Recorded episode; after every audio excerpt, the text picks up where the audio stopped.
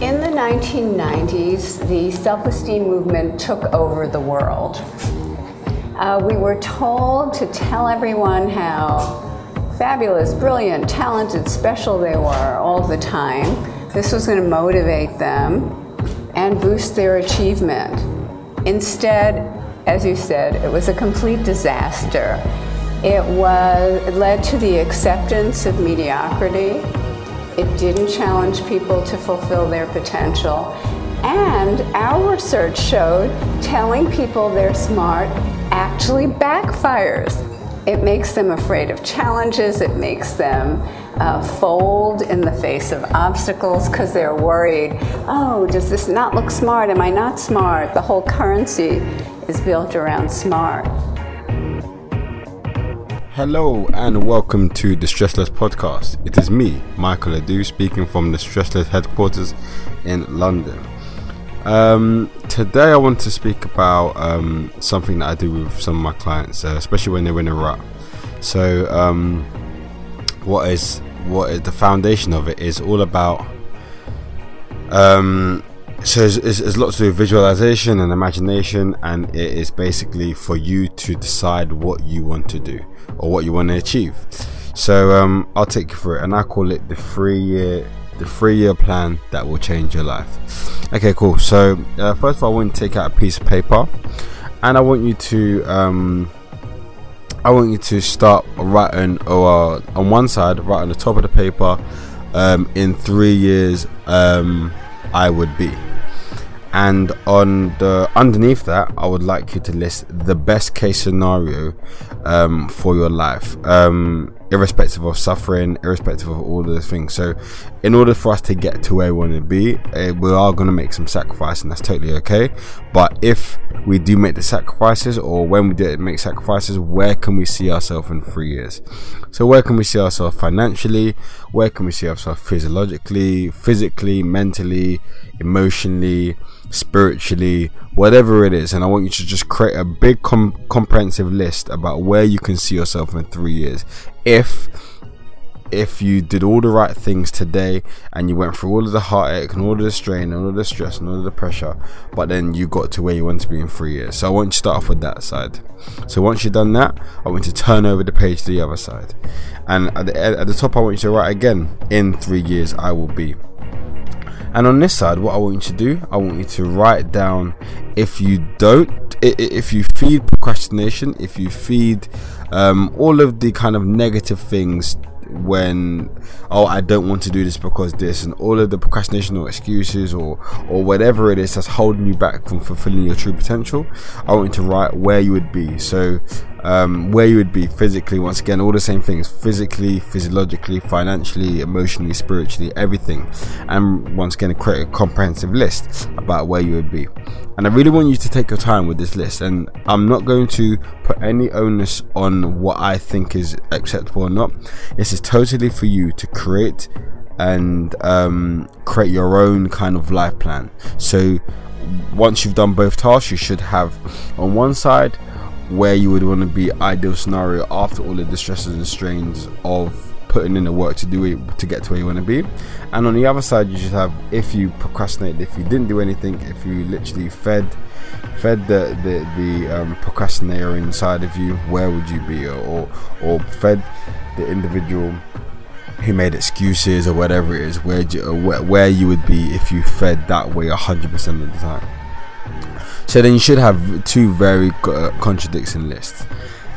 Um, and what that is, that is to create a visual and a, a, a, a, visual representation of where you can be, of where you can be, and and where you, where you can be if you follow one path or follow the other path. And what that does, it helps you to guide your compass on a day-to-day basis. So once you've done that, I want you to close your eyes and I want you to visualize you yourself in three years once you've put all of the work in, all of the stress, all of the strain, all of the heartache, and you're where you want to be, and really make it a real image in your mind. So, really close your eyes and see yourself where you want to be. See yourself actually, and put yourself in that person. Put yourself in that being which is uh, which has achieved all of the things. And we're not talking and, and when i say this i'm not talking about material things this could be internal things that you want to whether it is um, lose weight or whether it is um, uh, increase increase your your mental capacity or increase your focus or concentration.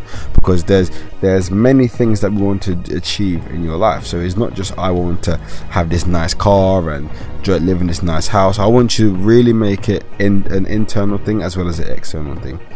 And then so create that image in your mind and make it as real and put yourself in that person. And then I want you to think about the um, after you've done that for around about five minutes, I want you to switch and look at yourself and see yourself in that person where you don't want to be the, the, the procrastinator, the the excuses person, the the person that never really achieves or fulfills anything because there's always an excuse or always a reason not to. And I really want you to, to really feel how that person feels because we need to we need to really embody these things because it's, it's, it's a very serious very serious thing and uh, as I've always said, life is created in the little the little decisions that we make. So I want you to really put yourself in that space. So once you've had those two visualizations in your mind, you then now have the power um, to to create change.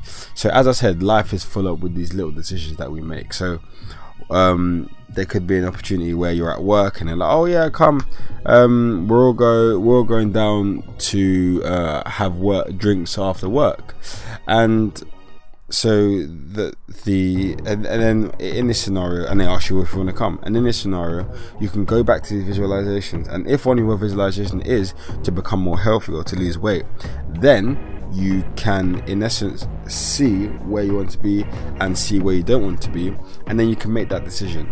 Now no one's going to say that you're going to make the same decision 100% of the time like you're always going to be this motivated oh i'm not going to do it i'm not going to do it.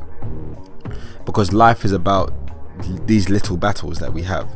And these little battles um these little battles happen constantly throughout the day.